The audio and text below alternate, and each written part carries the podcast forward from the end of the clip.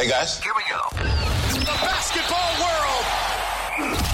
Touchdown! Touchdown! Touchdown! Sports 845. I am Darin Kunis, and this is the award winning Sports 845 podcast.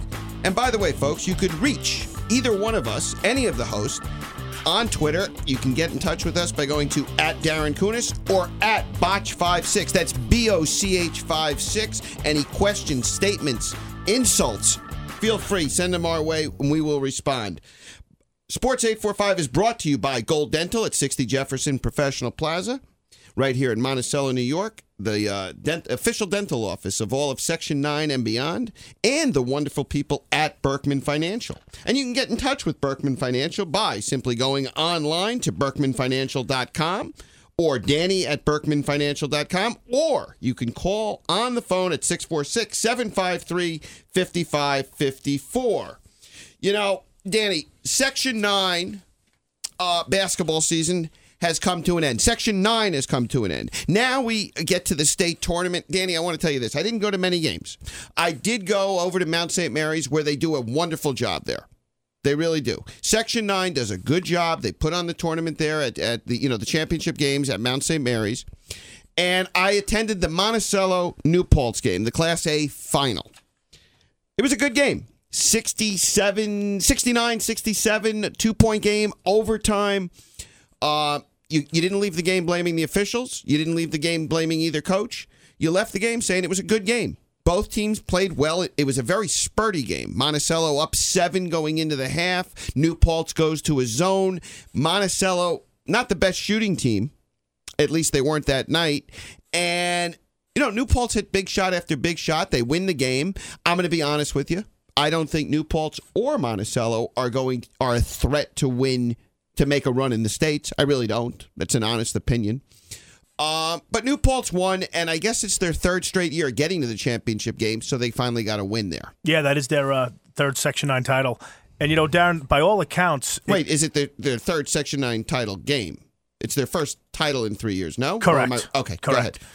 But, you know, like you alluded to earlier, you know, uh, with Monticello and the outside shooting, by all accounts, New Paltz obviously did some studying, watched some film, right?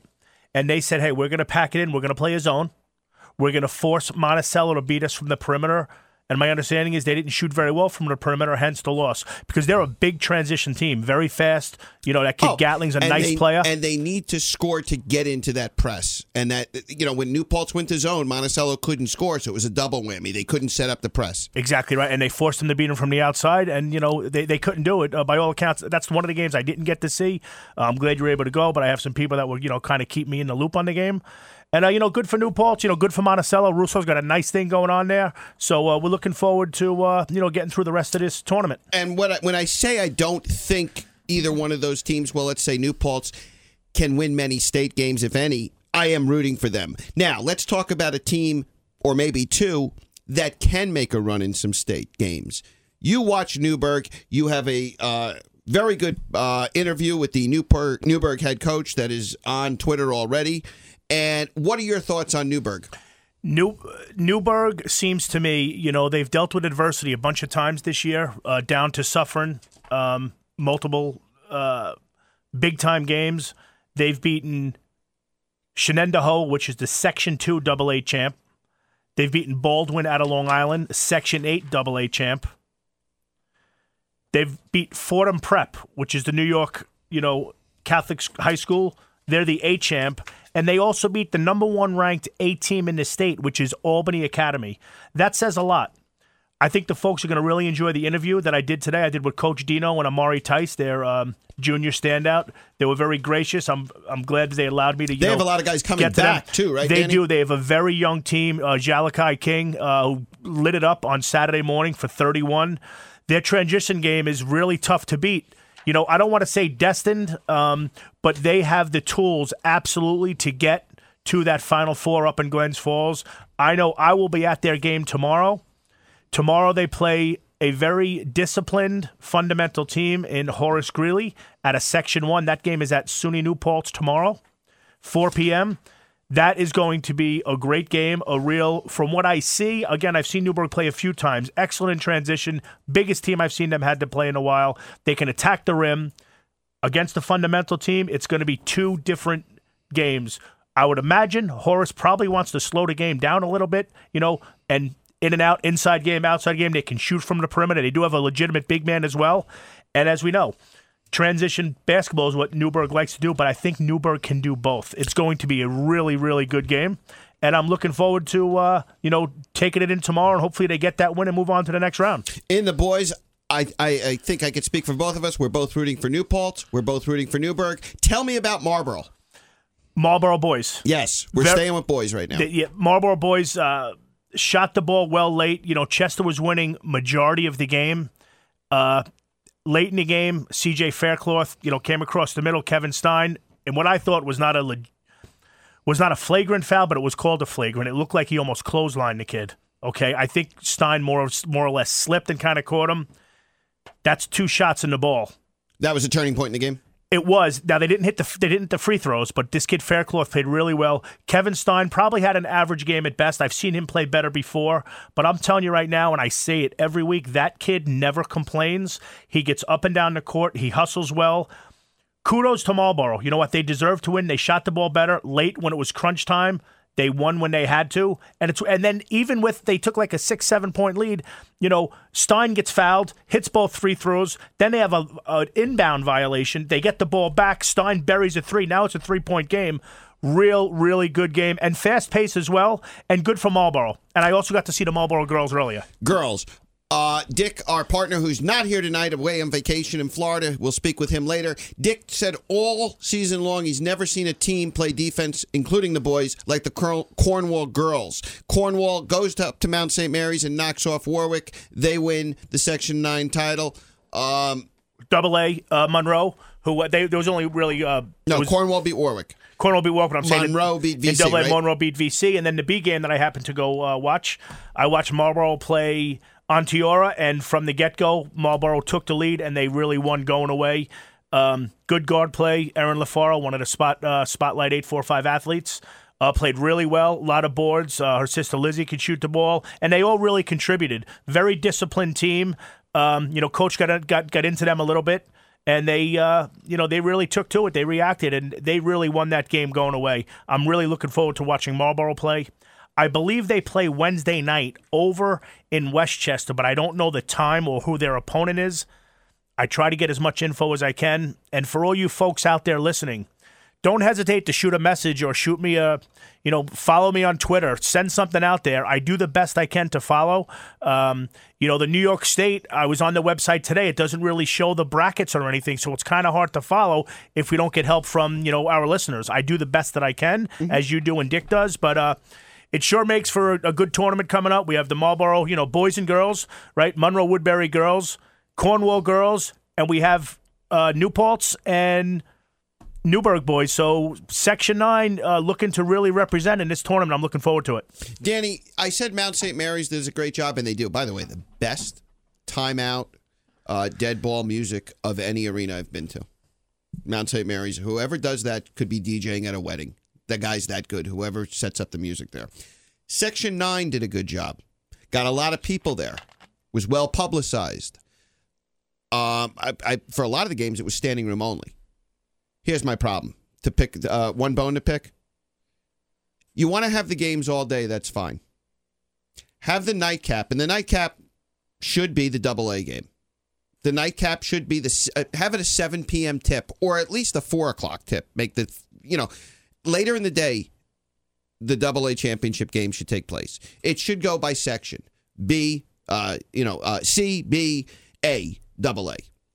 Starting the game at 10 a.m., any game, is ridiculous. It's really, really, it's dumb. It's a dummy move. You don't have a game at 10 a.m., especially the double A final. Makes no sense to me whatsoever. If we can get someone from Section 9, if they want to call in, or if maybe we can get someone next week, I would love to know why the why the double A game is tipping off at 10 a.m. in the morning. I have no idea either. I tried to find out the answers. Some people that I trust, nobody really seems to know. Makes It- no sense. It makes no sense at all. But in all fairness to them, if it's that good of a game, people are going to show up. And I was at that 10 o'clock game. the gym was packed. So I get again, you also have to take into account Mount St. Mary is a big athletic school, right? You, you got to worry about gym time. Maybe they can't They had get. the, the, the games were going on from ten to six. They were not. Well, they were. I Yeah. thought four o'clock was the Monticello was the last. It ended at six. Understood. Well, you had originally mentioned maybe seven o'clock Well, start. but it ended at Yeah, I don't know, Darin. You know, I thought it was a rotation from people that I, they kind of thought that, and I don't think it is a rotation. There's got to the be double A game last There's got to be something with maybe the teams that are coming out of the double A. You know, maybe they don't want them playing you know later in the day. I don't know. They want to maybe keep the fans there. Awful move. I, I I'm in agreement with you. Terrible move. But if you base it on numbers, and I know that's not a professional team or the college and, it, and the, the revenue that comes in and the six dollars to pay in the concessions, it's really not about that. The, No. the place was packed. I guess that could be their argument, but I can't seem to get I don't think it's fair to the kids. I want to get an honest answer. I, I just want to say, hey, we do it this way for this reason. It can't be rotation. And I say that to say this. Last year, the double A game was scheduled for early in the morning as Yeah. Mm-hmm. well, and we got whacked with snow, and they were bailed out, and they played it on Sunday later in the afternoon. I'm not sure why I can't get an honest answer from anybody. See, my point is, it, it, it's not fair to the kids on the double A schools. They don't play one game all year at ten in the morning. Why are you making the championship game at ten a.m.? Well, someone's got to play at 10 a.m. I mean, did- I don't think so. Well, I, they- don't, I don't think. I, I'm not sitting here telling you that the girls' class D should be playing at ten. I don't think anybody should be playing at ten in the morning. Well, again, most of the games are at 5:30 and 7. Would you agree? Yeah. Well, if there's all these games, I have they- no they- problem if they want to start the first game at noon.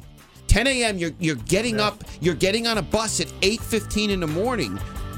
I mean, you want the best basketball? Shouldn't be played at 10 in the morning. Yeah, no, we're in agreement there. I just, I, I just want the answer. 845 791 9785. We'll be back right after this.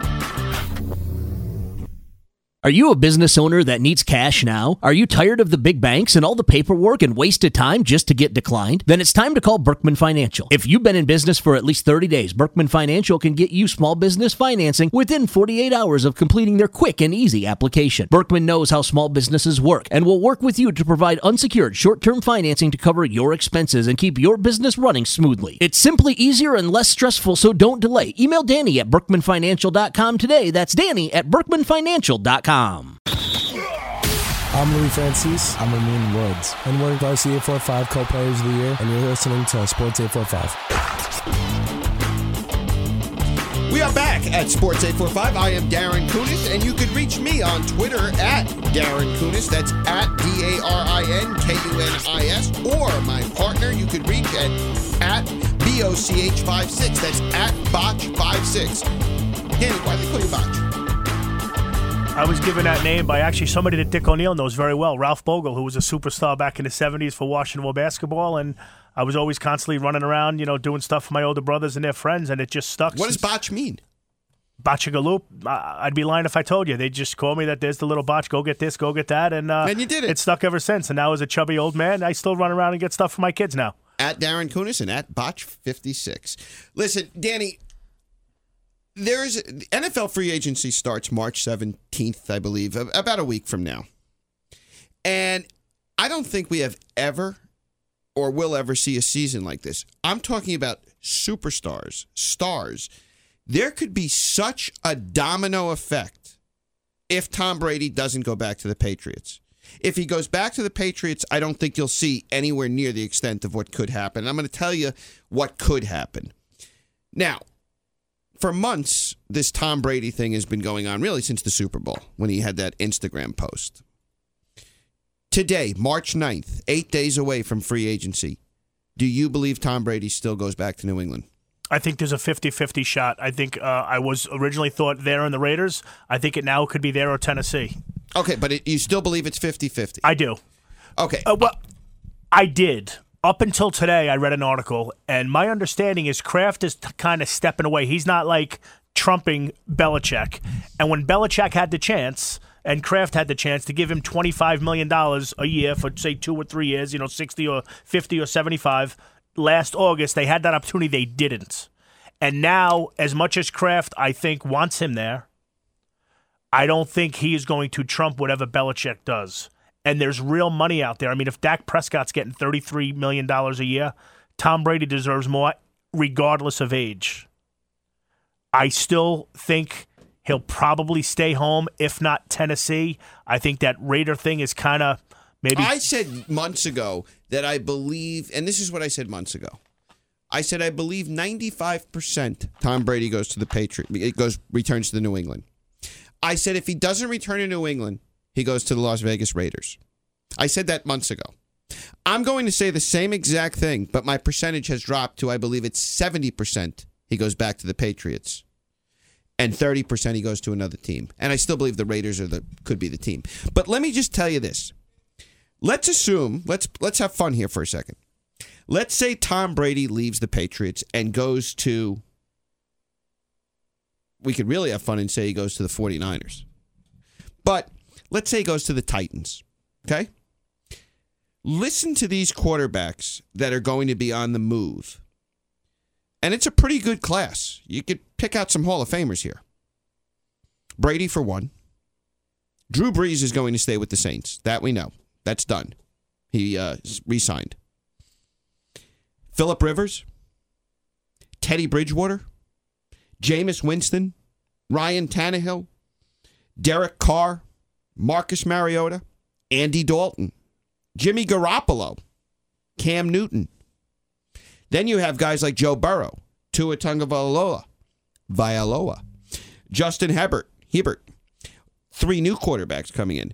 Those guys that I just mentioned could all be on the move. Let's say Brady leaves New England. Who's your quarterback in New England? I have no idea what their plan is. Could be Andy you know, Dalton. You know, I really, I don't even know the real answer why the Patriots got rid of Garoppolo. I mean, was it really Brady? Was it really a Belichick thing? Who knows? I don't know. I, but have can no you imagine idea. if Brady goes to the 49ers and Garoppolo goes to New England? I think if I Brady could, I could see it happen, and I, Yeah. absolutely. I here's what I think. I think Brady if he leaves New England, I still think it's the Raiders. What happens with Derek Carr? Derek Carr 2 years ago we were talking about as a NFL MVP. Lost some weapons, got hurt, and he, he played okay last year. Derek Carr is a very good is a good quarterback. Would the Patriots go get Teddy Bridgewater? I think Teddy Bridgewater is going to go to San Diego, and they are ready to win now. Okay. They got I a mean, good th- defense. They got a good offensive line. There's so much if There is. in this NFL offseason. And we just talked about one position, the quarterback position. You know, I didn't think Cam Newton, I thought for sure Cam Newton played his last game in Carolina. Now it looks like Cam Newton's definitely going back to Carolina. That's what I see. That that's what the reports are. Yes. I'm kind of actually shocked at that, quite frankly. Well, here's why I'm not But- shocked. New coach, and remember, the Panthers. I say they bring back Newton, give him four or five games. The Panthers really almost don't want to win this year. There's a quarterback in Clemson, right near you know where the uh, Panthers play, Sure. named Trevor Lawrence, who is going to be the number one pick next year. I wouldn't. I, I, I would imagine the Panthers wouldn't mind getting that number one pick. I would agree. I mean, Lawrence seems So to have I don't the think tools. they're going to. You know what I'm saying? there's so Darin, you know, there's so much that goes on in this NFL draft that we I think we know and we do as much reading as we can and we have all these alleged experts. I'm going to tell you a quick story. I had the opportunity to sit down um, at a roundtable with Scott Pioli, who I consider a friend of mine, a dear friend. And Scott Pioli built the Chiefs, built the Patriots. That is correct. Started with the Browns with. Belichick back then. Yep. Yep. So he's now let- on the Just radio. so that people know who it is. And yep, and we uh, we were able to sit down with Peter King, who Sports Yes. Illustrated, Yes. along with Ernie Accorsi. We were at All three guys have one thing in common. They listen to Sports 845. that is correct, and they all sat and had a cocktail and a steak with yours truly. And Ernie was saying how there's so much that goes on in these rooms that people know nothing about. And one thing he said when the Giants drafted Eli and that whole issue with the Chargers, the Giants pretty much with about 30 to 40 seconds left on the clock, by all accounts, were going to take Roethlisberger. And the Steelers wanted somehow to have Osi Umenyiora involved in that, and the Giants did not want to part with him. Hence, then it turns around.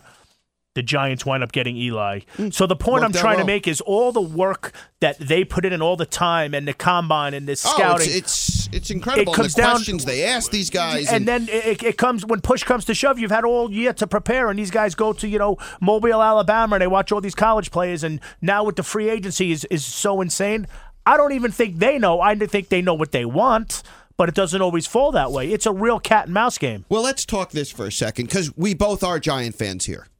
Now, the Giants, we, we're not drafting a quarterback. We're not trading for a quarterback. The Tom Brady domino effect has nothing to do with the Giants. The Giants are not a very good football team, and they have a lot of holes to fill. They also have money to spend. The Giants, to me, have to go. There's only two ways I think the Giants do go. They draft the best offensive lineman. It's not a sexy pick drafting an O lineman, but Danny, you and I both agree if they make if they pick an O lineman, the kid from Iowa, the kid from uh, Alabama, the kid from Georgia, if they make that pick and he's our starting tackle for the next nine years, we sign for it tomorrow. Absolutely. The other way they go is Isaiah Simmons, possibly the linebacker at Clemson, who could play anywhere on the defense. He's an animal. Guy is absolutely great. He wowed everybody at the combine, you know, that previous thing they had. Sure. So either one of those picks we're happy with, I think. Now, money wise, would you have interest in uh, Jadeveon Clowney? Absolutely not.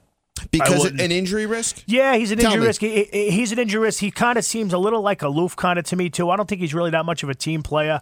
Um, you know, I don't know. For someone I'm- so good, he's been on a few teams already. That is correct, and go figure, right? I mean, coming out, I mean, there was an issue with him coming out being drafted as well. He just doesn't seem like he would fit in that. Uh, I don't want to call him a diva by no stretch, but I don't think he fits into that, you know, giant, you know, mantra, so to speak. Hence, getting rid of. Yeah, it I- looks like the headache that Beckham's causing, right?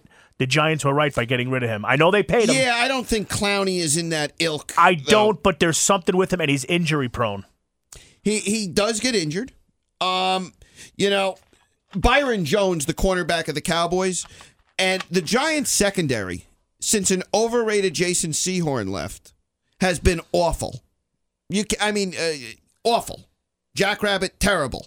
Every one of the guys they seem to put in the secondary have been bad.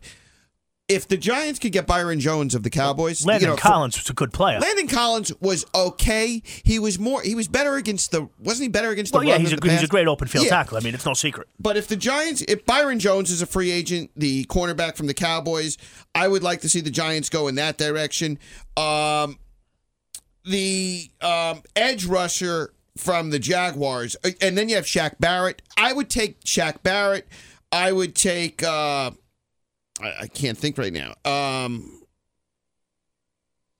th- I can't say his name. The kid from the Jaguars, young kid who had a like 13 and a half sacks last year. Ngakoue. I would take those two before I sign the sexy name Jadeveon Clowney. I agree with you. Yeah, yeah. And you know, listen, Trey Young's not out of the question. Well, the first pick in the Well, draft. Chase Young. Chase Young. The first pick in the draft goes to the Bengals, who are going to take Burrow. Okay? Then it gets a little interesting. Are the Redskins, who have the second pick, you would think they'd go Chase Young, right? But did Haskins do enough there where the Redskins are comfortable passing on Tua, passing on Herbert? Are they comfortable enough there? Or do the Redskins somehow get involved in this quarterback carousel, which you hope for for the Giants? You know, I think they are happy with Haskins down there, and that's just also a tough franchise uh, with the owner having a little bit too much to say. yeah, new coach. Um, but you, you know, the Lions are not drafting a quarterback. I now don't Arians is the new coach down there, right? Um, no, Ron Oh, Rivera. Ron Rivera, right from Carolina, exactly. But the the Lions, you would think, are are staying with Matt Stafford. Very tough to make a trade in the NFL. A guy who's under contract at that much money. So you would think the Giants would sit there and go O line or Simmons because I don't think Chase Young is going to fall there. Okay, that's fair enough. Anything else you want to add on the Well, NFL? you know what? You know what's interesting? Well, the Giants really aren't in a win now situation. You but know, they I- could be quickly. I often thought about, you know, what are the odds of Brady ever going to the Giants? I mean, Daniel Jones is, want- is young enough, but I- they Danny- can't win now. They Yeah, can't. The Giants have like sixty-seven million dollars in, in cap space where they could spend. I'm not spending thirty-five of it on Tom Brady. I would agree. No, I uh, and to be I think it's 50-50. And listen, he's got the Vrabel thing going to Tennessee, right? yeah. Well, you can connect dots everywhere with Brady. You really can. I guess you could. But to be fair, Brady wasn't spectacular last year. I know he didn't have weapons, but he wasn't he wasn't great last year. He wasn't, but he could still play at the level. You know, Danny, the Nets made the news this week, and I think for all the wrong reasons. They fired Kenny Atkinson, which makes Aaron Boone the longest tenured head coach manager in the New York area. We're going to talk uh, about the Atkinson firing in a few minutes when we get to the NBA. Let's take a call.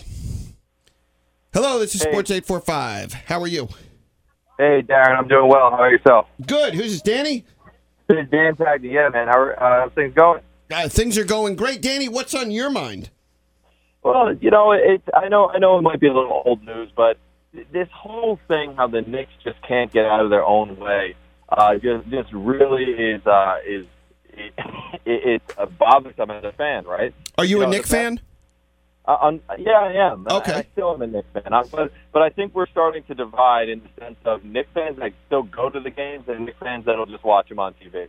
Well, I think that's really always been the case with the price, but you know the price of tickets and everything at the Garden. Are you referring to the Spike Lee incident?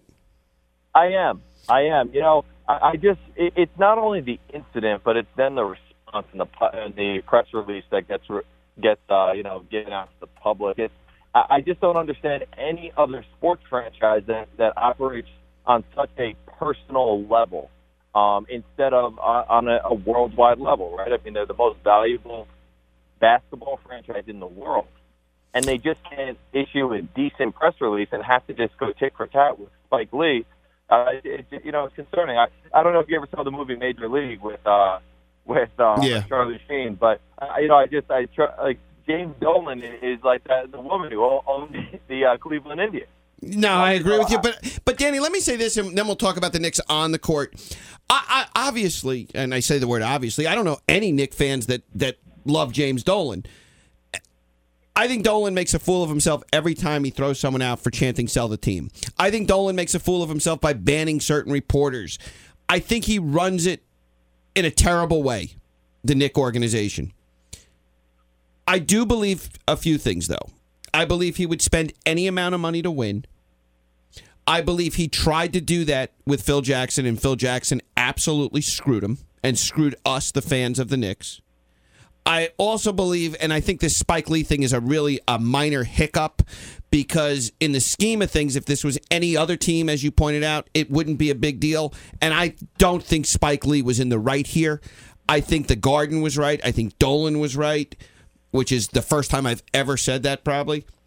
But I just think it was much to do about nothing, and it became a much bigger deal because you're right. They had to respond to it.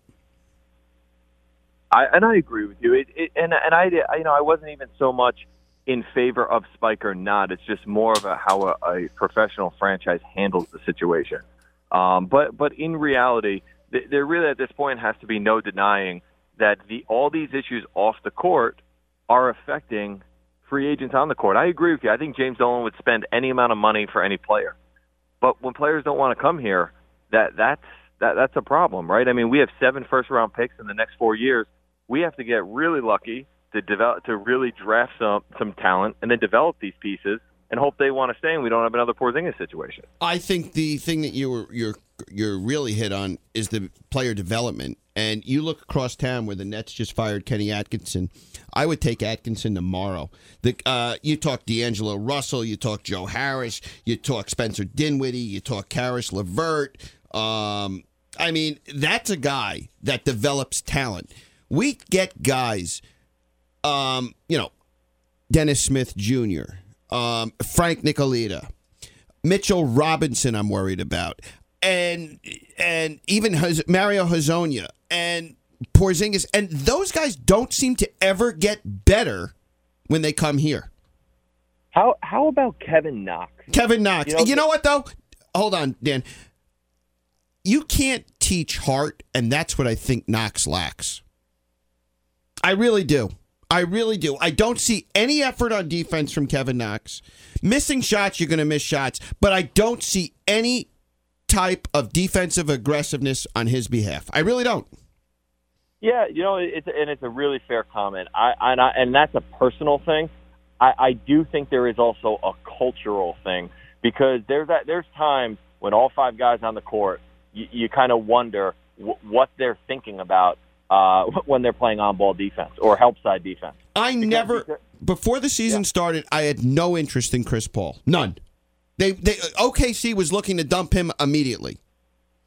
Chris Paul showed me a lot this year. He really did. He showed me a lot.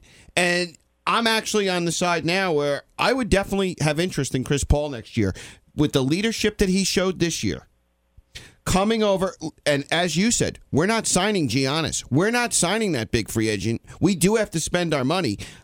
If we can get a draft pick and bring in Chris Paul, obviously we're getting the draft pick. If we can get lucky and get a good draft pick, Chris Paul might not be a bad move. I, I completely agree with you. I, I- I'm at a point now where these young guys like Mitch Robinson, Kevin Knox, I mean RJ, they need to be around leadership. Um, and Chris Paul, I agree with you, man. Uh, before this season, I couldn't believe Chris Paul, other than that one season when, uh, what after Hurricane Katrina, when, when they played in, in OKC, I can't, I couldn't believe he was back there.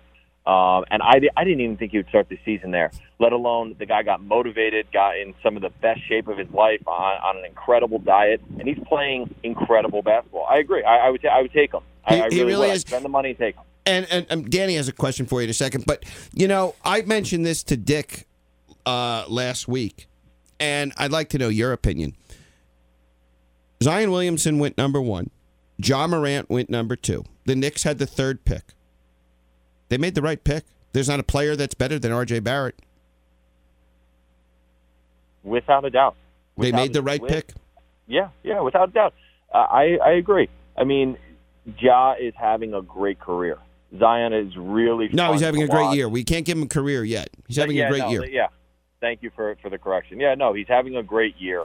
Zion's really fun to watch. The guy's must see TV, just like he was at Duke, and he's playing well. Um, but but you know here here's R.J. Barrett, who's really having uh, a, a pretty decent rookie year. I mean, they, they, you know the guy was a little inconsistent. I think I think towards the holidays, um, but he's he's hit some stretches where he's played well, and without this Spike Lee distraction, the guy played great against Houston. He played did, great. and and Barrett. I just don't think Barrett's ceiling is nearly as high as Zion or Morant's, and I think you would agree with it. But Barrett's going to be a good player. He's going to be a starting player in the NBA for for many years, and he's not going to ever be. I don't think he's ever going to be the Superman. He's going to be maybe the Robin. What was that? I don't think he's ever going to be superstar status, but he's going to be a good number two at some point. Agree. Yeah, yeah, I agree. Danny, Um, yeah, hold on one second. Danny, I got a question for you. So Sure. I'm going to give you my take. Let's go back, you know, a few minutes to the ownership. Are you a Ranger fan as well? uh, I, I'm not. I'm an Islander fan. Fair if enough. I was. I'm not a big hockey guy. Okay. So I pay attention to the Rangers during the playoffs. I have some dear friends that love the Rangers just like I like my Giants football, right? If the Knicks never played basketball ever again, I could care less. But my my opinion on this ownership thing is and I don't know the numbers, but if I had to guess, a lot of the Knick tickets are corporate tickets, not so much with the Rangers. Okay? Fast forward the fan base that the Rangers have are tough, blue collar, hardworking men and women for the most part, right? That spend their hard earned dough to go there. And if Dolan could run the Rangers, I mean, could run the Knicks how he does the Rangers, I think they'd be in a better spot. But I, I firmly believe that Dolan knows that he can't put his nose in the Rangers' business. Let his hockey guys take care of it, and that's why. Obviously, they haven't won a lot of cups. They don't have a lot of success, but they have such a passionate fan base. Dolan knows that if he starts screwing around with these blue collar, hardworking guys, they're going to tell him to hit the bricks. We're not going to your games. I'm really convinced of it. What are your thoughts on that? I, I totally agree with you. And, and furthermore, going back to Darin's earlier comment, I think Dolan has no problem spending money. He's never showed us anything different. I mean, you know, if we go back a couple of years to what turned out to be a horrible, horrible situation for the Knicks with Phil Jackson, I don't think anybody on the front end of that was disappointed seeing Phil Jackson or thought that it was going to go so far south as it did. The guy, he's trying, but the problem is he takes things personal and he gets himself involved on the on the Knicks end. To be completely honest, I can't speak so much on the Ranger end. I just don't know it that well. Well, that's But why I'm, that's why I'm convinced he knows he can get away with it with the fan base. I, I, I get. I believe you're right. I, I, in this case, I believe you would be right. Danny, I would trade uh, uh, Dolan for the Wilpons. I would I would rather trade. You know, I'd rather have Dolan owning my team than the Wilpons. I'd rather have a guy that at least is passionate and wants to spend some money. I don't care if he acts like a jerk off. Did they try to blackball? Well, how come Mark Cuban didn't buy the Mets? I have no idea. Danny, thank you for the call. I appreciate it. You know, Thanks, guys. Dan, we were just talking about Dolan. We were talking about Dolan, and there's been a few incidents that have made the you know the front page and the back page. The Oakley thing for sure. I loved watching Oakley play. I like watching Oakley being interviewed. I like Charles Oakley a lot. Oakley was wrong that He was in that case. He was. He reacted wrong, and I think I think he admitted it as well. But now he's taking it, he's doubling down on it. He's making James Dolan into Donald Sterling. It's a plantation he's running over there. That's a scary word and a horrible word to say. And I don't believe that for a second. You know, Dolan's a very easy target. And I think Oakley and Lee are taking advantage of it. Dolan's done a lot of bad things. He said a lot of stupid things. He takes things, as Dan Tagney pointed out, very personally. Oakley was wrong. You don't put your hands on a security guard. You don't show up at the garden drunk and yelling at the owner. You're Charles Oakley. You don't do that. Spike Lee could spend all the money he wants at the garden. If you're asked to go into a certain VIP entrance, do it. I don't I think it's I don't think Dolan was wrong in either one of those instances. He was wrong for the way he treated Larry Brown.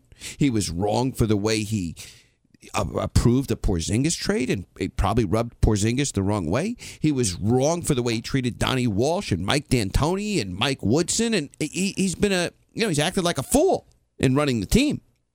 But he's a pretty easy target and I think guys are taking advantage of it right now. I can see that.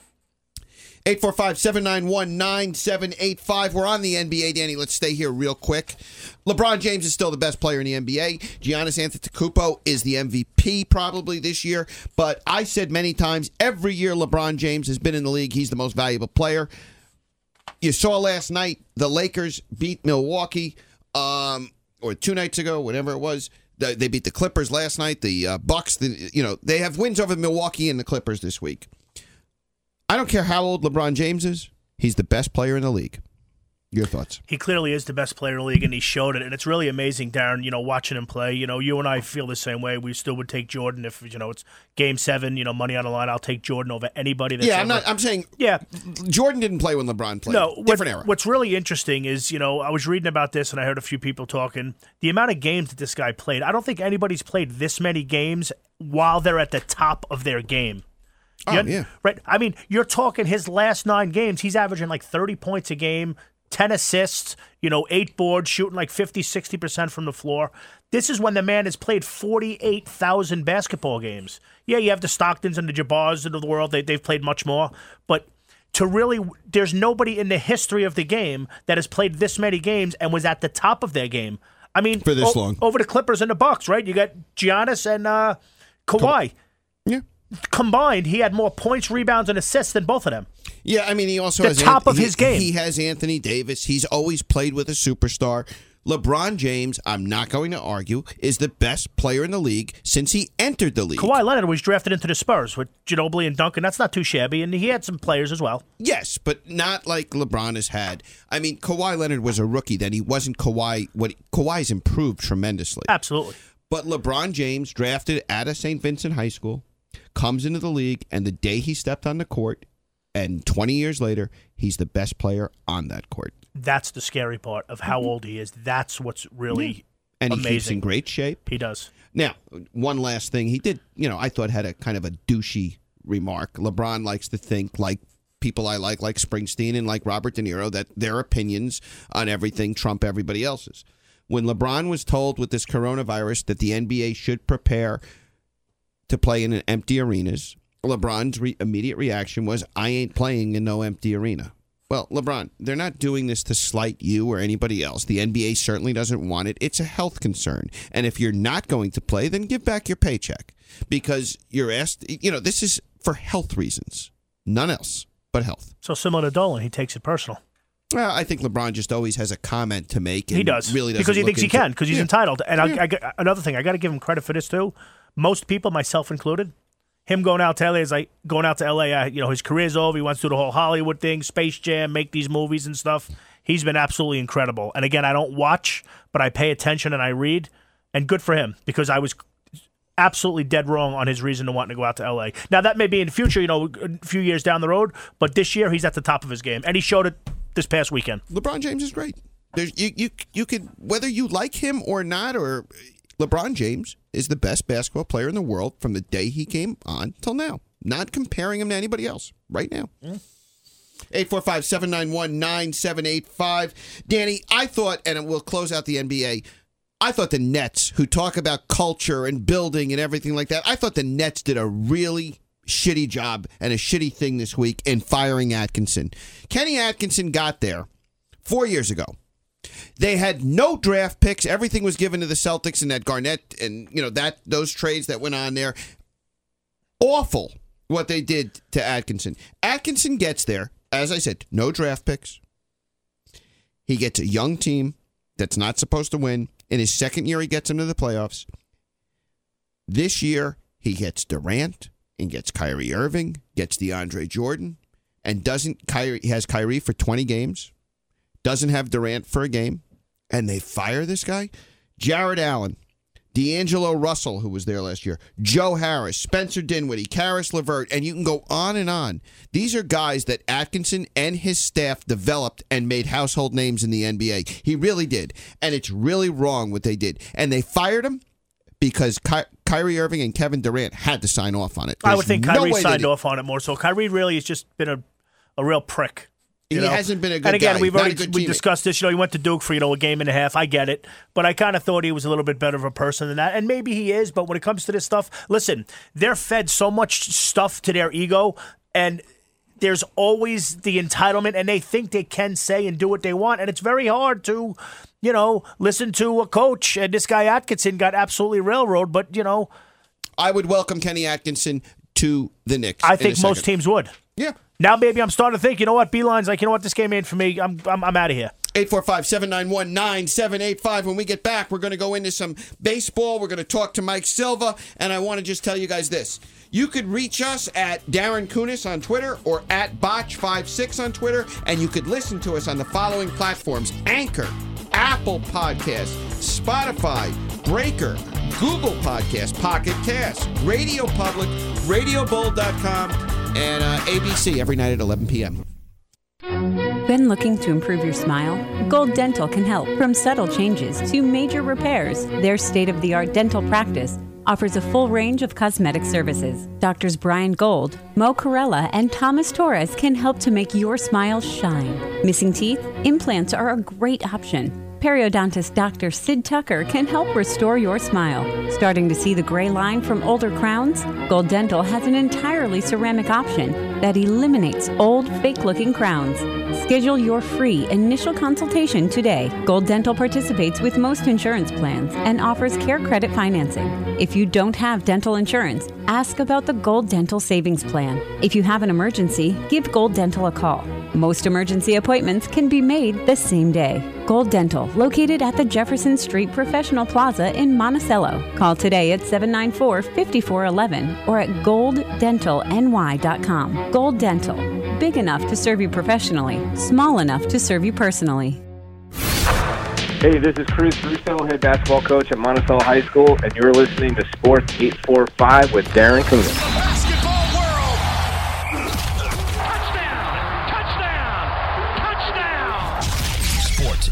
845. We are back. This is Sports 845. And Danny, we covered some basketball. We talked about the mess with the Nets. I want to get into baseball. I'm excited for the baseball season this year. I am. I am a Met fan. Uh, I also root for the Yankees. I do not hate the Yankees. I'm not one of those guys that does.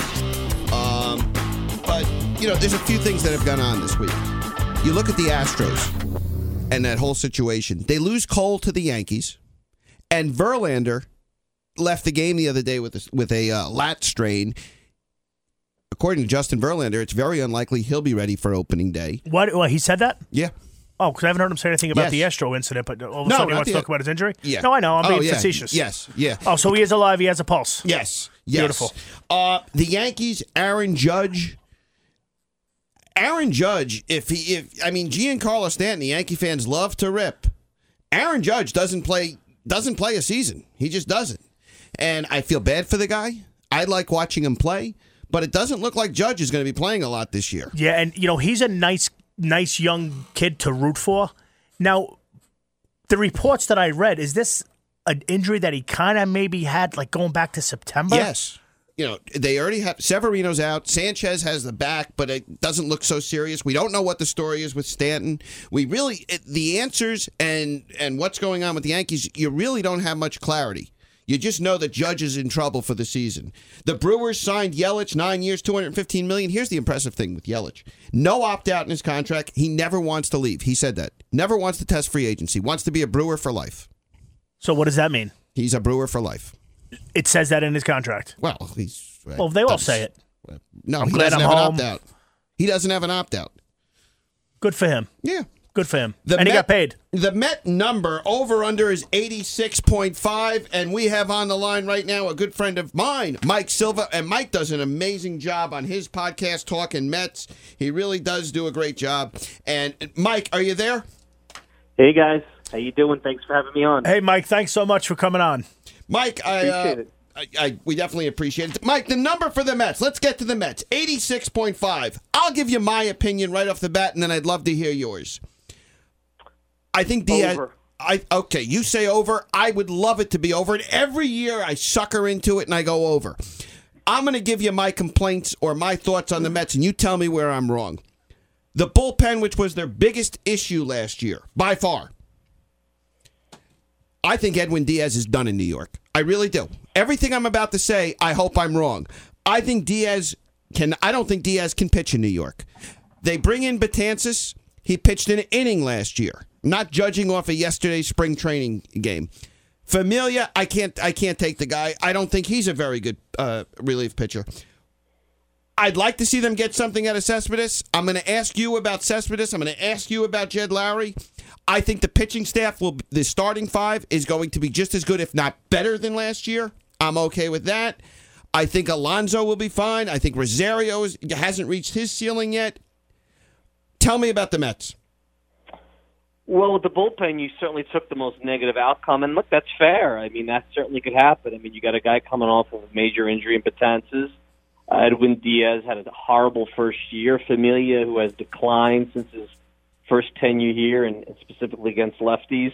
Uh, what I would say, though, I mean, it, it, with moderate, you know, let's say the moderate floor, you still have Justin Wilson, you still have Brad Brach, you still have Seth Lugo, uh, Robert Gsellman. I mean, they have some guys, Drew Smith, uh, Ryley Gilliam, some young guys that potentially could sub in. So, like any other team, I think the bullpen is certainly going to be a big part of it. Uh, as far as Lowrie and Cespedes, I looked at this team all winter without those guys providing an at bat. If they provide anything uh, with Lowrie, some kind of 200 at bat utility role with Cespedes, uh, who we don't even know if he could play the field. That's the key. I mean, if this was an American League team, it'd be way different.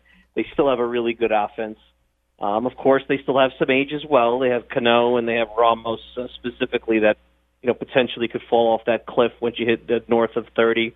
Uh, and the rotation is, uh, is, I agree, is as good if not better than last year. I don't look at the rotation and compare it to the second half with Wheeler and Stroman. That was never the rotation they planned on having. Uh, Stroman was their acquisition in the event that Wheeler's market went crazy, and it did. Uh, so, look, 86 and a half, if you want to talk it from a gambling perspective, that's right there. That's a tough one. You can't argue with anyone going either way. They may be right on the cusp uh, because if everything balances out, you know, some things go really bad, some things go really well. That's probably where they're at, and and it's a lot of little things that didn't go right specifically in the first half uh, that really cost them probably another four or five wins, and and, and potentially a chance to play the Nationals in the wild card and maybe make the run that the, the Nationals did. Mike, I certainly, and I know I sound negative, and I am being negative. I am. I want to assure you that I am truly a diehard Met fan who hopes they win 162 games. Please tell me why Edwin Diaz could be better this year. I, I guess he can't be worse. So tell me why you have confidence in him. Well, I, I don't. Confidence is the wrong word. I think he has a track record. It's not like he was a one-year wonder. He was very good the year before. Yes. but he has, uh, uh, you know, numbers in Seattle that also were uh, solid years before. uh, other than Josh Hader, this guy's strikeout rate is, is right there and, and, and next. I mean, you, you know, striking out 15 per nine innings. That's a tremendous. When you when you miss bats, you're going to be have successful uh, successful seasons. Oh, I, I, I agree with you. And it, the I mean, funny thing is when he when he comes in, he looks electric. Right. Uh, the issue with Diaz, and I think it's less about New York and more about his mechanics have gotten off, and, and maybe, maybe that's because there's that bone spur in his elbow that's starting to bother him. Maybe he's not talking about that. He's got very complicated mechanics. They're hard to repeat. Once he gets off of them, his command and his control go off. Uh, I think he was tipping his pitches a significant amount Yep, I read of that. I, last I read that. I mean, I, yep. it, it, listen, you watch a lot of these games. It was almost like they knew it was coming. It- And it I'm certainly looked like it. a Sign, yeah, I'm not talking from a sign stealing perspective. I'm just saying, hey, yeah, you, you, maybe it's where he's going to his belt. Uh, and I know before he was fired, Carlos Beltran even intimated about that. So when you strike out 15, 16 per nine, you've got a shot to be really good. That's what you got to hang your hat on. That's what he did last year, even in a bad year. So I go with process over outcome. Uh, that process, at least those stats show there's a process where you know he could be very successful. Listen, if Diaz is successful, this 86 and a half number could go to 94 real quick. Sure. It really Yeah. could. Um, Dellin Betances, I can't argue with the signing. One year, or I think it was one year, 10 million. Um, I, I can't argue with that. It was a great signing. I just, you know, Betances threw an inning last year. Yeah, I mean that's the if you listen to Brodie Van Wagenen back during the GM meetings in early November, he talked about how they were going to be opportunistic and they were going to try to get players of value. One thing that's been underreported is that this team, and you first saw it with Zack Wheeler as he came up to free agency, has a number of players over the next couple of years. Noah Syndergaard, Michael Conforto, you know, maybe Alonso McNeil a little sooner than you think if they sign extensions that are going to be up for some big money, mm-hmm. and they have to prepare for that. Absolutely. So in order to prepare for that, they have to build a team now that doesn't compromise that in the future. And I'm fine in with a that. guy like Betances, and if you look at what the Braves did, they signed some relievers. Well, I'm not quite sure if healthy or as good or better than Betances to long-term contracts, sometimes three or four years. Um, they said, "Look, that's not the direction we're going to go." I mean, that would have made everyone happy in the off season. It would have made the fans happy. Um, but they decided to go with an opportunistic signing, a signing with a lot of upside and value, but also could be a big bust. And uh, the hope is, uh, you know, with a lot to prove, with the New York pedigree, Mm-hmm. uh, and assuming that his Achilles is okay, because that's a big part of this, Mm-hmm. his landing foot, I believe. Um, you got a guy that's again going to strike out maybe 14, 15 per nine. Yeah, I have This no was issue with the coming signing. Out of the no. bullpen. Yeah, the, the guys coming out of the bullpen are going to miss bats. Mm-hmm. Will they walk batters at a, at a crazy rate? That's one question. Are Mm-hmm. they home run prone? Sure. Uh, and those other two parts are death nails. But when you miss bats and guys don't make contact, a lot of good things happen more times than not. DeGrom, Syndergaard, Stroman, Matz, Wacha, Porcello. I think the starting staff would be will be fine. I do not. I'm one of those guys. I don't think Matz has reached his ceiling by any means. I think Matz could be very good when he when he when he finally reaches that ceiling. very underrated. I think everyone forgets that this is a guy that missed the first two years of professional ball with arm injuries. when He was drafted out of high school. Uh, came up at the age of about 24 in 2015. Pitched in the postseason. Pitched well against Kershaw. Pitched very well in Game Five of of the Game Four of the World Series. The following year, before he had some arm problems, was having a really good year. You know, showing you know number three, number two potential, and then he had some injuries and some regression and it seems to be that he spent the last two two and a half years trying to figure his way out of that. And, and sometimes it takes pitchers longer. Al Leiter's a guy didn't, really break come into his own until 28, 29, 30. Also had injuries, had command and control problems. Uh, Mike Minor, a guy that was highly touted in Atlanta, now in Texas is pitching like an ace. So you know, before you throw a young lefty away for nothing because everyone's tired of hearing about him, You've been hearing about him since 2009 if you've been following the Mets because he was drafted back then. So you think he's been around forever, but in, in baseball, in reality, uh, not so much. No, I, I agree with you. Um, Dominic Smith, is he? Are, are we waiting for the DH to come to the N- NL? Is Dominic Smith someone the Mets would like to hold on to to the deadline? Is Dominic some, Smith someone they're going to use off the bench, or is it all of the above? Um, I think all the above. I don't know about the DH part. I mean, Dom Smith is a guy that I think is eventually going to have to be a piece that they'll use to land something that they need. I don't personally think he'll sustain his numbers as an everyday player. I might be wrong about that. I think he's good in a uh, backup roles, put a little bit of outfield, a little bit of caddy for Alonso at first.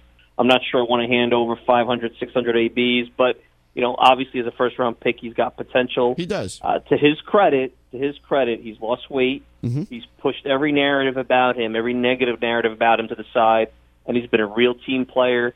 I, I know that that shouldn't be something we're touting because back in the day, and if you guys are longtime Mets fans, you'll think of another first baseman that was blocked named Dave Magadan, and it took him four years uh, with a declining Keith Hernandez, and then they even traded for Mike Marshall before they gave him the job, before he Yep. got an opportunity. So, you know, back in the day, before free agency and, and all that stuff, and there was free agency, but it wasn't like today.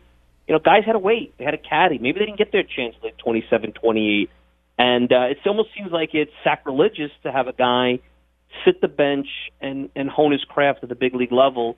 It's like, well, send him down to the minor leagues, let him play every day, or, you know, worse shit, just trade him. You know, if he's not going to play every day, don't, you know, trade him.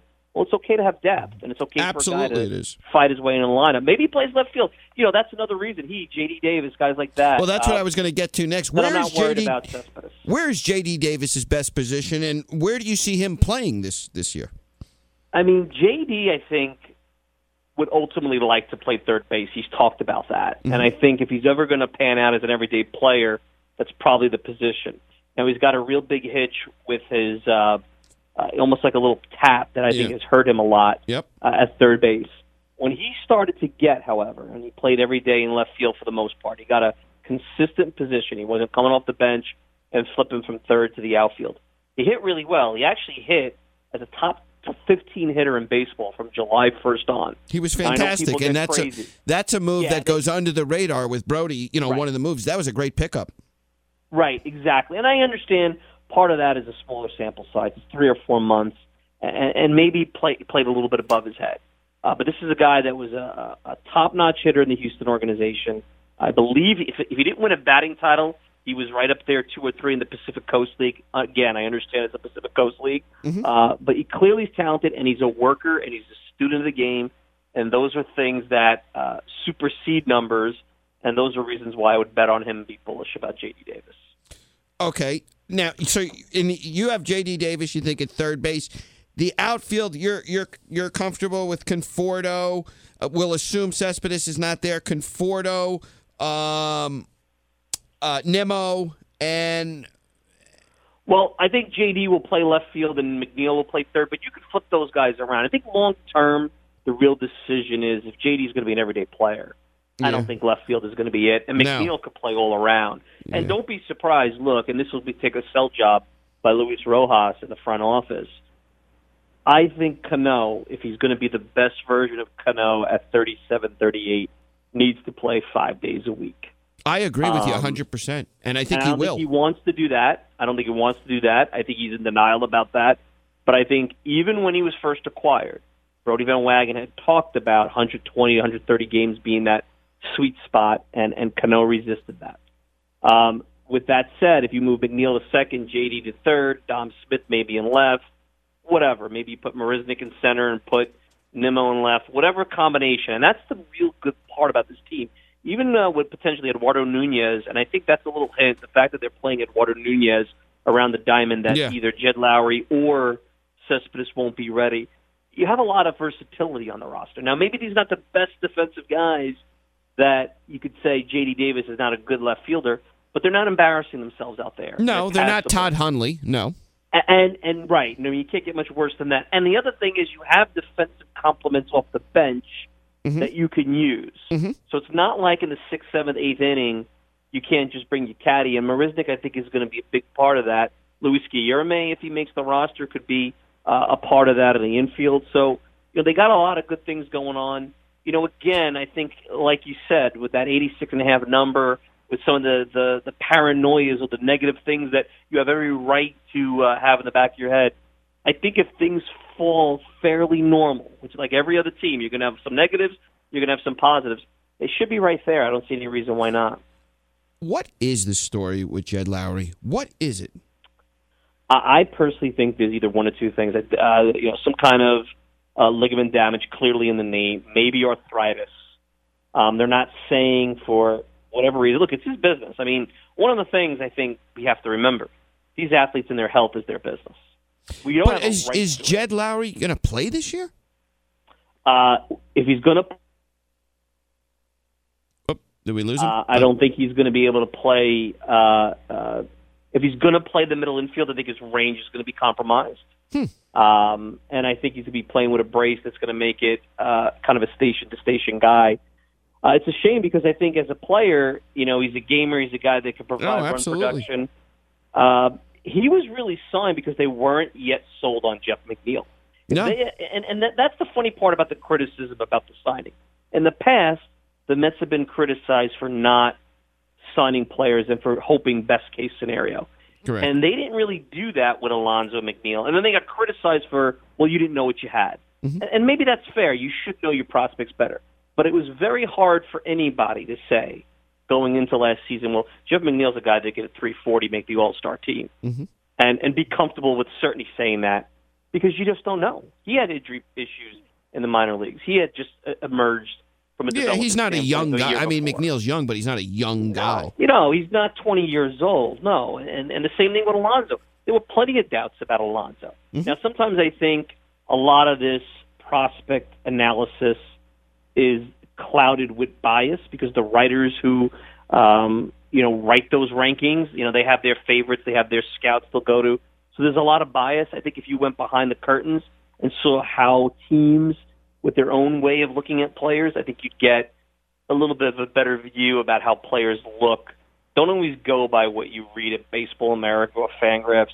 There's a lot of their own little brew going there where they have their own kind of ways of looking at things, and it's everything fits in a neat package. And sometimes the team that you play for, uh, because they don't like that organization or they don't like that general manager, could cloud a little bit of how they look at players.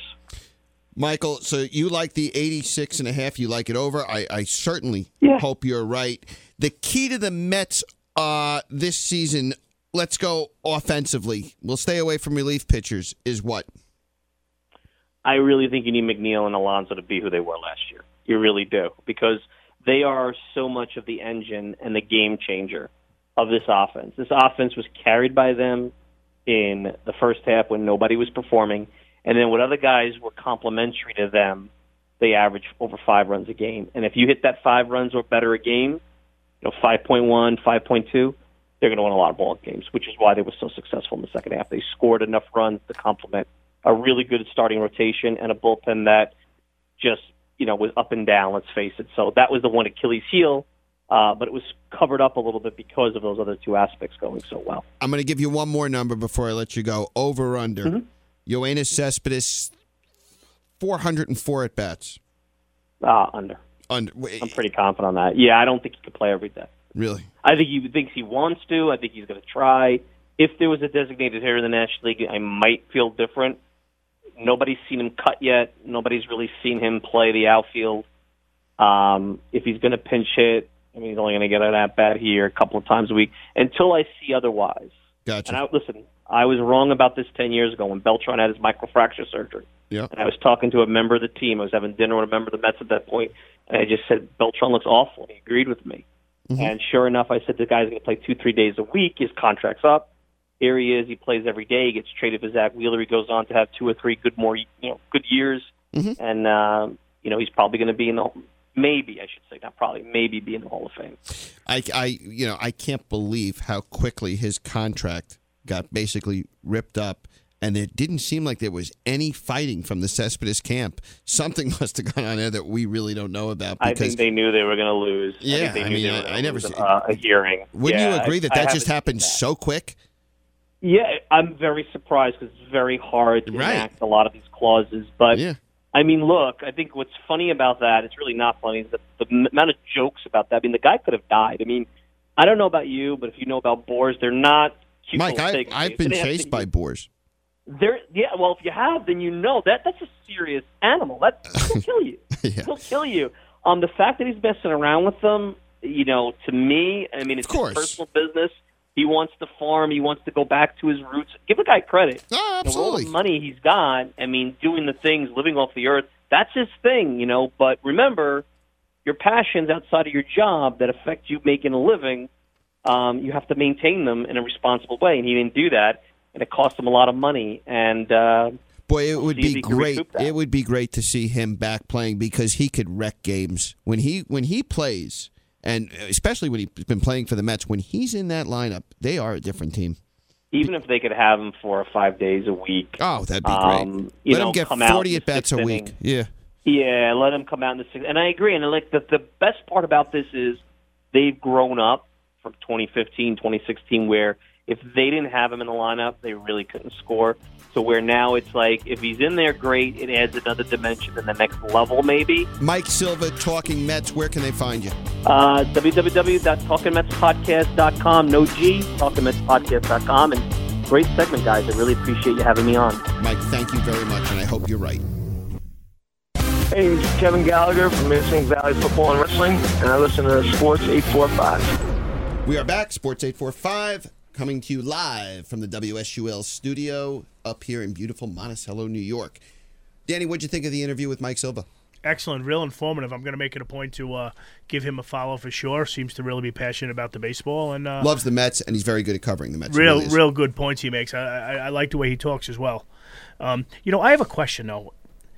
I know Darin, you're really high on this guy Noel um, Nolan Arenado that you really would love, love, love for the Mets to get. Is that correct? Nolan Arenado. Nolan Arenado. Here's what I can't figure out. I know things change, but what could possibly change within a year with the franchise? And the reason I ask you this is they sign him to a fortune 230 40 50 60 million dollars right and the next year they're thinking about maybe restructuring this guy arenado winds up putting up really good numbers and there's talk about maybe restructuring and maybe trying to find a home for him that i don't think he really took much liking to I think Arenado really wants to just win. I don't know if he maybe has some you know remorse in signing that deal. He sees, and you mentioned I think it's two hundred and thirty-one million. He's every bit as worth you know worth as much as Bryce Harper, who got three hundred. Gerrit Cole got three thirty-four. You know, there's always more money to be made. He actually has an opt out after year three.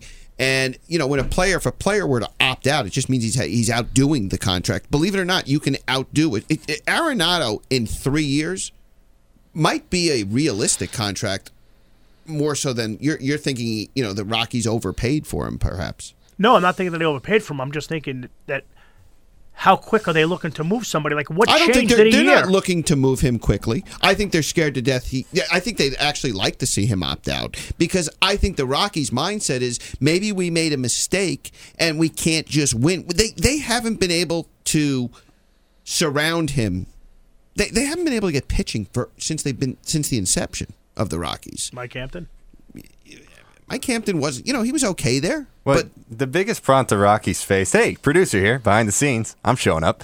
Um, Arenado, as Darin, as you mentioned, best year by far that he's had in his entire career. Hit 315, 379 on base percentage. When was Four- this last year? Yeah, 41 bombs. Right. So, and you're saying After getting paid. Yeah, and you're saying so now you're asking now why the hell would they want to back out from that deal after he's like outperforming the contract as you said.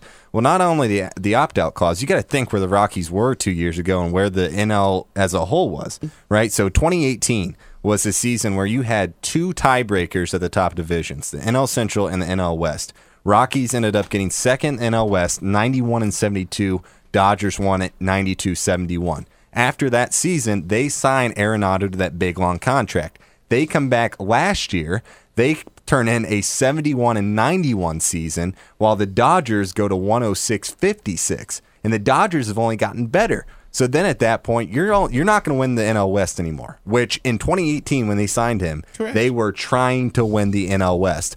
Now you're you're going for essentially a wild card spot at that point.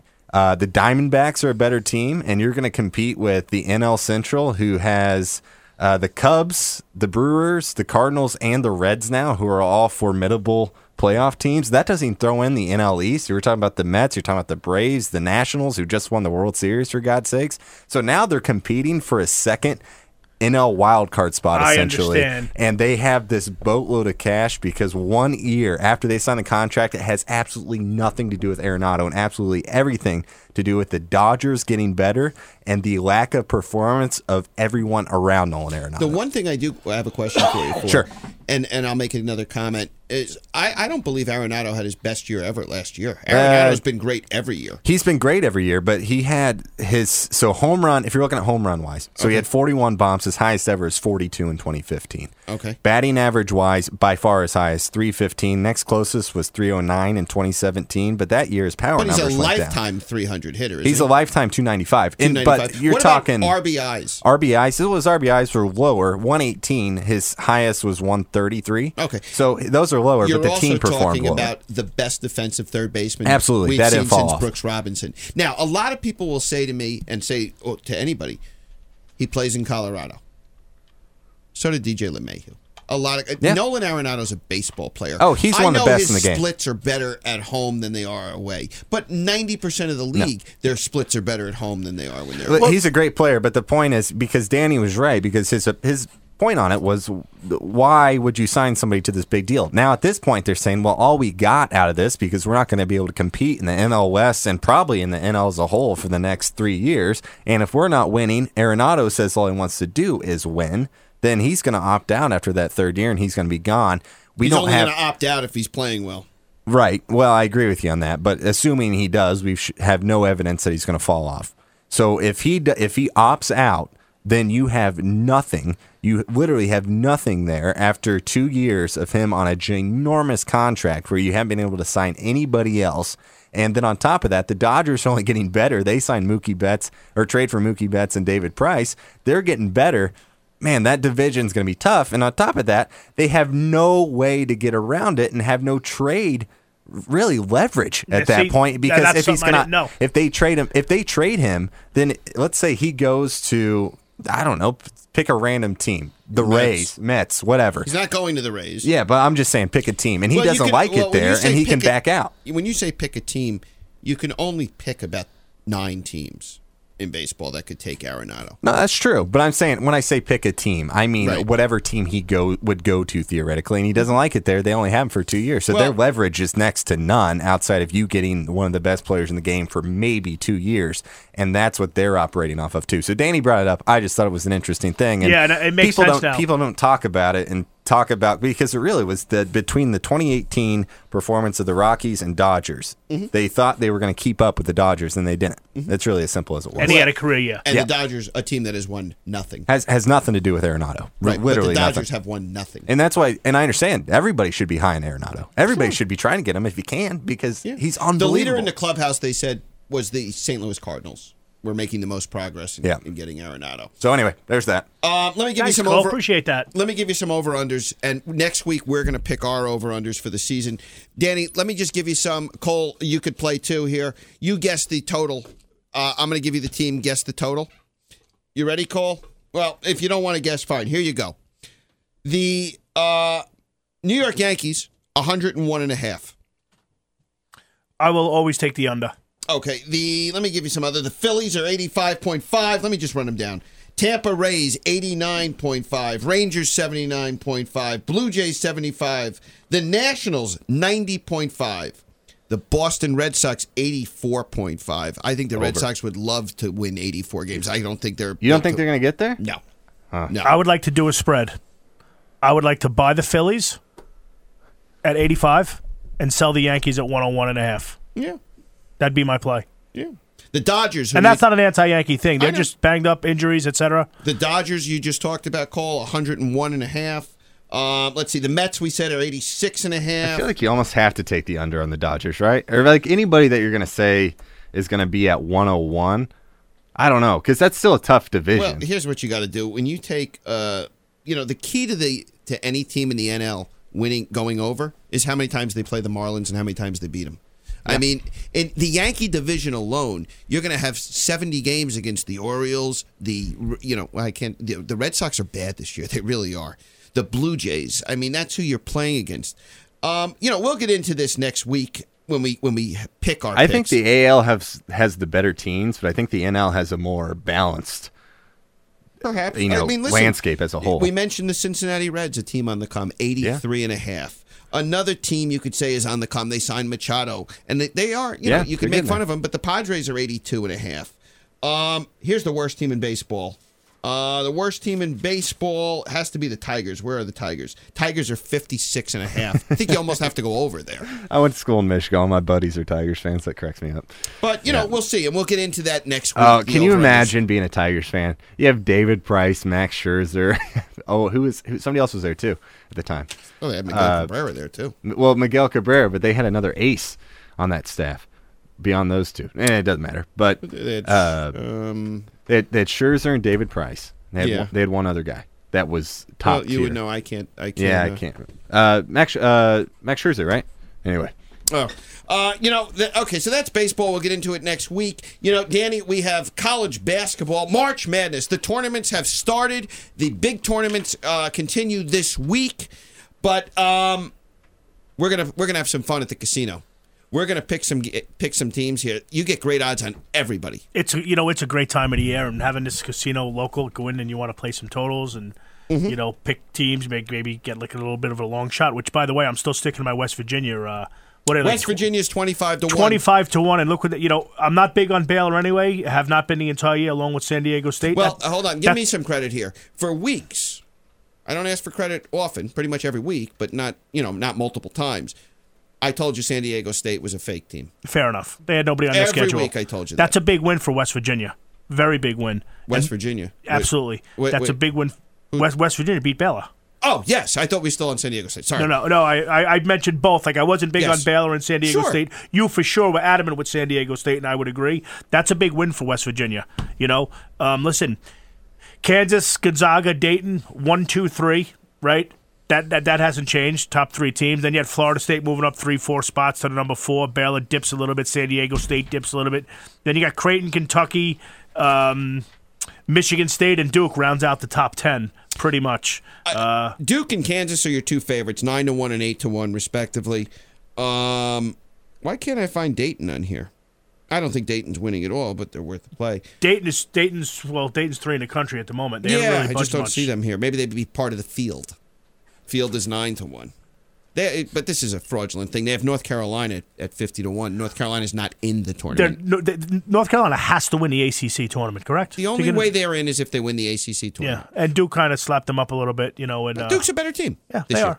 We have a call. We'll take the call. Hello, this is Sports eight four five. Who do I have? Oh, Jimmy from Staten Island on the line. Jimmy, how are you? Good. How are you? Good, good. Jimmy, if I don't speak to you, I want to be the first to wish you a happy Pesach. Uh, thank you. You're welcome. Jimmy, what's up? Jimmy, thanks so much for calling in. What's on your mind today? Um, my favorite time of year, championship week, starts tonight. I get to watch a little uh, Mount St. Mary's, a little Gonzaga against San Francisco. Then Wednesday starts the Big East. And the A-10, I think, starts Wednesday, too, and then just rolls to there.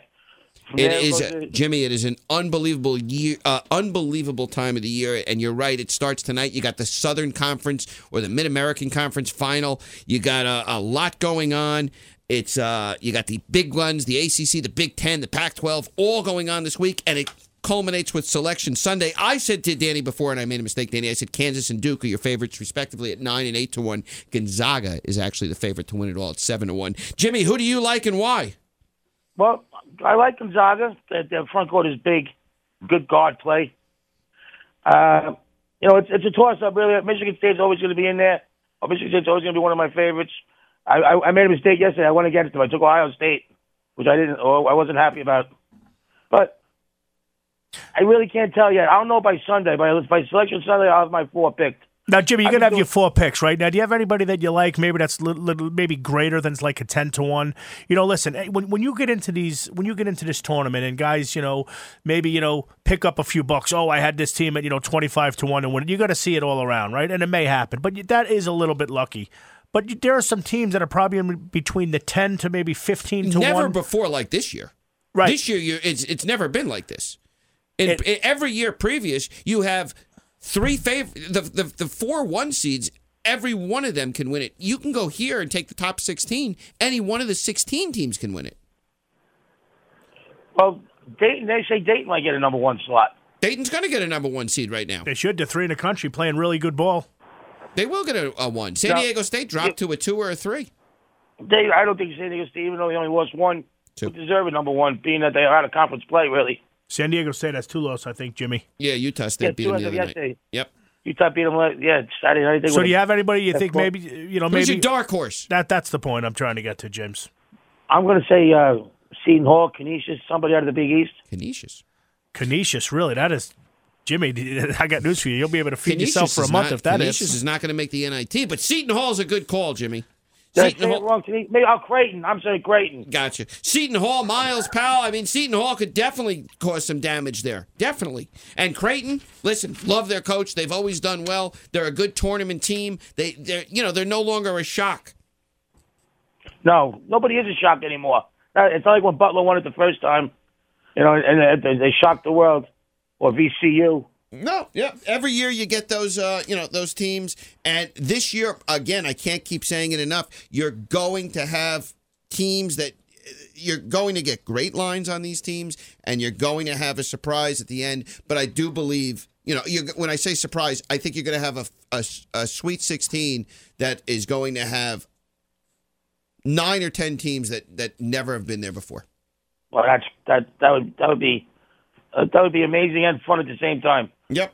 I'll tell you a I team, think, uh, Danny. I like. I like Florida. I like State. Auburn. uh, Auburn too. I like Auburn. Auburn had a good run last year. They got a good coach in Bruce Pearl. They're very athletic.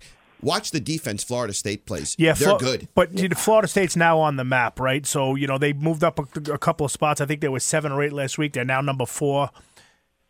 Really good defense, coached well. They're kind of on the scene. I'm still sticking with, and this is strictly a long shot. I mean, I'm, I'm taking Kansas, Kentucky in my Final Four, you know, in my polls and stuff. But I, I want to take West Virginia. I'm telling you, it's a big win against them for Baylor. Huggins is a really good coach. He gets these kids to play. He gets them motivated. Problem with WVU, Danny, and and I, I'm agreeing with you. I like Huggins. I like the team this year. Is to win this tournament, you have to play great for five days. Right. And I don't know if WVU can do that. I think they could beat any team in the country on any given day, but it's very tough.